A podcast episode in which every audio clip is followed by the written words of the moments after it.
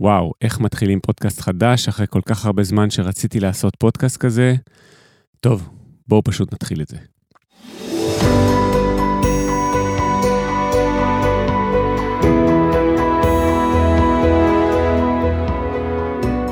להצליח במוזיקה, פודקאסט אופטימי על קריירה במוזיקה, על שיווק למוזיקאים ועל איך לקחת את החלומות שלכם ולהפוך אותם ליום-יום שלכם. עמית ויינר מארח אורחים מוזיקאים, יוצרים ואומנים שמספרים על החיים והבחירות שלהם בקריירה.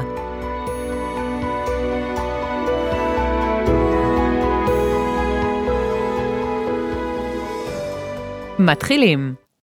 שלום לכולם, ברוכים הבאים לפודקאסט חדש שנקרא להצליח במוזיקה. אני עמית ויינר, אני מתרגש מאוד להתחיל את הפודקאסט הזה, כבר הרבה מאוד זמן רציתי לעשות איזשהו פודקאסט, והנה מצאתי את הנושא שממש בא לי לדבר עליו ולהעביר אותו אליכם, המאזינים והמאזינות. היי, hey, רגע לפני שמתחילים, תקשיבו רגע. אתם כבר יודעים שאני בן אדם אופטימי, ואחד הדברים שאני הכי אוהב לעשות זה לעזור למוזיקאים שמדברים איתי. כל יום ראשון, גם בבוקר וגם בערב, אני מקדיש שעה לשיחות האלה עם מוזיקאים, והרבה פעמים השאלות ששואלים אותי זה איך נכנסים כמלחינים למוזיקה לסרטים, איך לוקחים את המוזיקה שיש לנו כבר ומכניסים אותה לקטלוגים ולספריות. בקיצור, איך מכוונים לתחום הזה של מוזיקה לסרטים. אז אחרי הרבה שנים שאני מייעץ לאנשים בתחום הזה, החלטתי שהגיע הזמן לעזור לכמה שיותר, ופתחתי לראשונה בחיי קורס דיגיטלי על העניין הזה. קורס מוזיקה לסרטים למתחילים שלא דורש שום ידע מוקדם, וייתן לכם את כל הרקע שאתם צריכים על מוזיקה לסרטים, איך כותבים אותה, איך מכניסים מוזיקה לספריות, לפרסומות, לקטלוגים וכולי. יאללה, אם זה מעניין אתכם, הקישור מופיע בתיאור של הפרק, ועכשיו יוצאים לדרך. אז אה, למה להצליח במוזיקה? אה, זה פודקאסט אופטימי שבו אני אארח מוזיקאים, יוצרים ואומנים שמספרים על החיים ועל הבחירות שלהם בקריירה.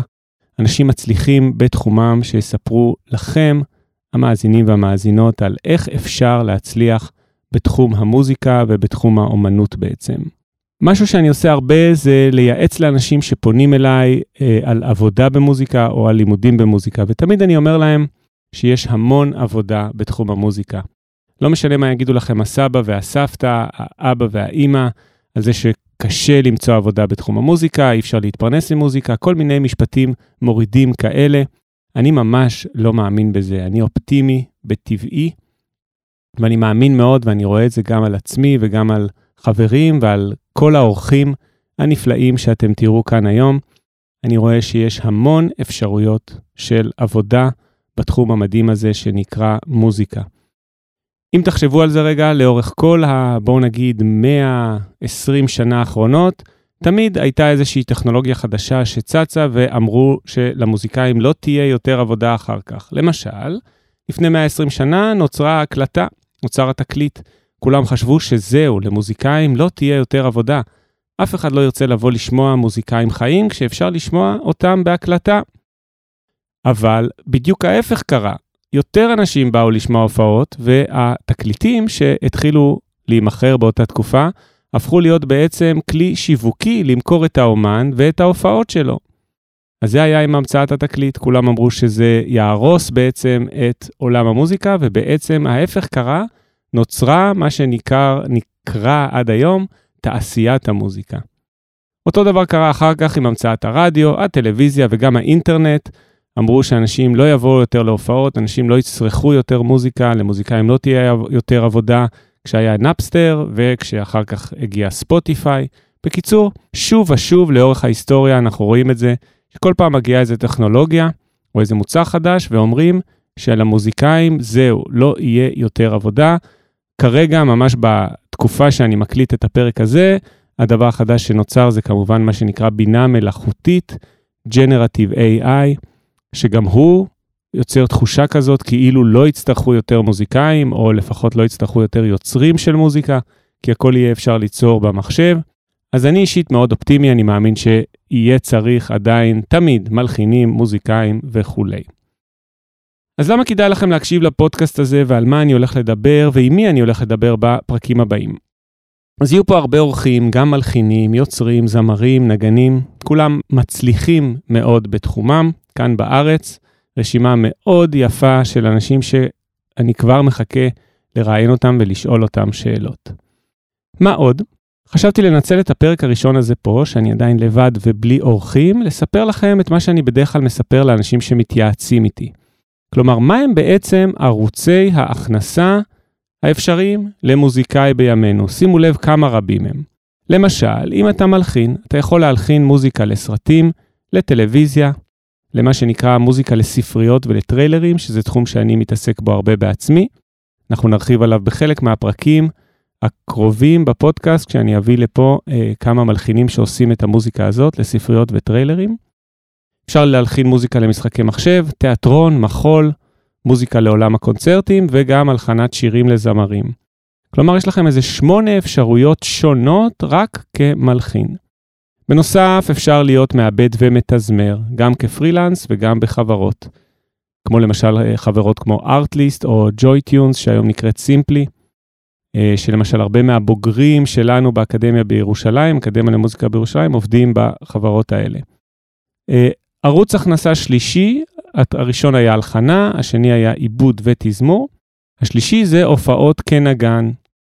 הרביעי יכול להיות הוראה למי שמתעניין בתחום, הוראת מוזיקה, וכאן האפשרויות הן באמת גם כן עצומות, למשל, השכלה גבוהה, למשל הוראה בתיכון, בבית ספר יסודי וגני ילדים, אפשר הוראה של תלמידים פרטיים, אפשר להיכנס לקונסרבטוריונים ומתנסים, אפשר להעביר סדנאות קבוצתיות, ואפשר כמובן לעשות בימינו גם קורסים דיגיטליים, אונליין, ערוץ הכנסה שיכול להיות גם פסיבי על קורסים מוקלטים וגם אקטיבי על קורסים אונליין שמועברים אה, באותו רגע.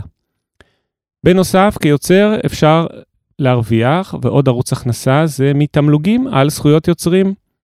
נושא רחב שאני מקווה לדבר גם עליו באחד הפרקים הקרובים, אה, ושם בעצם ההכנסה תהיה ממקומות כמו אקו"ם, או חברות מקבילות בחו"ל, אה, שמות כמו PRS באנגליה, שם אני חבר בעצמי, אה, BMI ואסקאפ בארצות הברית. ויש עוד הרבה מאוד בעצם אפשרויות של הכנסה מתמלוגים, זה נושא רחב מאוד שלא ניכנס אליו לעומקו כרגע, אבל למשל יש גם את אילם בישראל, שזה תמלוגים על זכויות של נגנים, וחברות מקבילות בחו"ל, זה תחום שנקרא neighboring rights, כלומר אה, זכויות אה, שכנות, neighboring בחו"ל.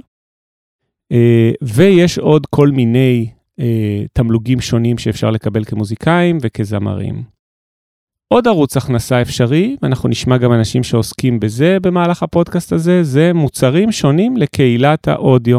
כלומר, כל מיני Music Tools, מה שנקרא, כלים מוזיקליים. למשל, מה שקוראים היום מידי פקס, או Sample Libraries, וכולי וכולי. ובנוסף, אפשר להיות יזם. בעצם כל מוזיקאי שאני מכיר, וגם אני בעצמי, יש בו איזשהו אה, יזם פנימי שמנחה אותו, ואפשר גם להיות יזם אה, וליצור פרויקטים מוזיקליים, או להיכנס למיזמים מוזיקליים קיימים, אה, חברות מוזיקה, אה, חברות של תעשיית המוזיקה ה, אה, הקיימת כרגע, או חברות של מוזיקה במה שנקרא נגיד עולם הווב 3, שגם שם אנחנו נביא לפחות אורח אחד שמתעסק בעניין הזה של מוזיקה ומה אה, שמקביל לה, או השימוש שלה בעצם בעולם הווב 3. אז כל מה שהקראתי כרגע זה בעצם שבעה ערוצי הכנסה אפשריים רק כיוצר וכנגן. תחשבו על זה, ואפשר לשלב כמובן את כולם, אני תמיד מראה, אה, גם לתלמידים שלי, אני תמיד מראה שבעצם כל אה, מוזיקאי בימינו משלב כמה מהם. כלומר, אתה יכול להיות מלחין, נגיד, גם לטלוויזיה וגם למשחקי מחשב, באותו זמן אתה גם יכול לעשות קורסים דיגיטליים, אונליין, ולמכור מוצרים שונים לקהילת האודיו. בואו ניקח לדוגמה מלחין אחד מאוד מפורסם שכולנו, כולנו מכירים אותו, האנס זימר. האנס זימר עושה מוזיקה גם לסרטים, גם פה ושם לטלוויזיה, גם קצת פה ושם למשחקי מחשב, הוא עושה עם שותפים. הוא כותב אפילו מוזיקה לספריות, לא הרבה אנשים מכירים את זה, אבל הוא עושה מוזיקה לספרייה בארצות הברית, אה, ששייכת לסוני, שנקראת Extreme Music, Extreme Music. אז כמלחין הוא כבר עובד באיזה שלושה או ארבעה ערוצי הכנסה שונים, והוא גם מעביר קורסים דיגיטליים, כולנו מכירים את המאסטר קלאס שלו בחברת masterclass.com, ויש לו מוצרים שונים גם לקהילת האודיו. יש מלא סמפלים שנקראים Hans Zimmer Piano, Hans Zimmer Percussion וכולי וכולי, למי שמכיר, של חברה אנגלית בשם ספיטפייר אודיו. אז הנה האנס זימר הגדול שבעצם משלב בין כמה מהתחומים הללו. וככה בעצם נראים החיים, אני חושב, של כל מוזיקאי בימינו, איזשהו שילוב, אה, מיקס כזה, בין התחומים שהקראתי כרגע, בין שבעת התחומים האלה. אני רק אחזור עליהם, שבעת התחומים הם הלחנה, עיבוד ותזמור, הופעות כנגן, הוראה בכל מיני אפשרויות שלה, הכנסה מתמלוגים, מוצרי אודיו שונים ויזמות ופרויקטים אישיים. זהו להיום, הפרק הראשון הוא פרק קצר במכוון. בפרקים הבאים אני אביא לפה כבר אורחים מרתקים, שווה לכם לשמוע. אה, ולהישאר ולהקשיב, ואני רוצה לסיים רק את הפרק הזה בלספר על היזם המוזיקלי הראשון אי פעם, שהוא לא פחות ולא יותר, וולפגן עמדאוס מוצרט. אז למה מוצרט בעצם נחשב הרבה פעמים כיזם המוזיקלי הראשון? מוצרט הגיע לווינה אחרי שהוא היה ילד פלא, את הסיפור על ילדות הפלא של מוצרט הרבה מכירים, כבר בגיל 6 ו-5 הוא הופיע בכל אירופה, כילד הפלא בעצם הגדול ביותר אי פעם. אבל אז, משהו כמו 15 שנה לאחר מכן, מוצרט מגיע לווינה, כבר בגיל 21, והוא כבר לא ילד פלא, אף אחד כבר לא כל כך מתלהב מזה שהוא יכול לנגן יפה ומהר וכולי, והוא צריך בעצם להמציא את עצמו מחדש. גם מוצרט הגדול, אחד הגאונים הגדולים ביותר אי פעם, היה צריך להמציא את עצמו מחדש בגיל 21 בווינה. ומה הוא עשה? היה יוזם פרויקטים, יזם. הוא היה מארגן מופעים לק... אה, לקהילה של הבורגנים בווינה. אה, יש כזה בסרט עמדאוס את הסצנות שבהם הוא סוחב ממש את הפסנתר שלו בגשם של וינה, שזה מרתק לחשוב על מוצרט, הגאון הגדול ביותר אי פעם, סוחב פסנתר בגשם בווינה כדי להופיע שם. אז אם מוצרט הגדול והגאון היה יזם במוזיקה, מה אנחנו נגיד?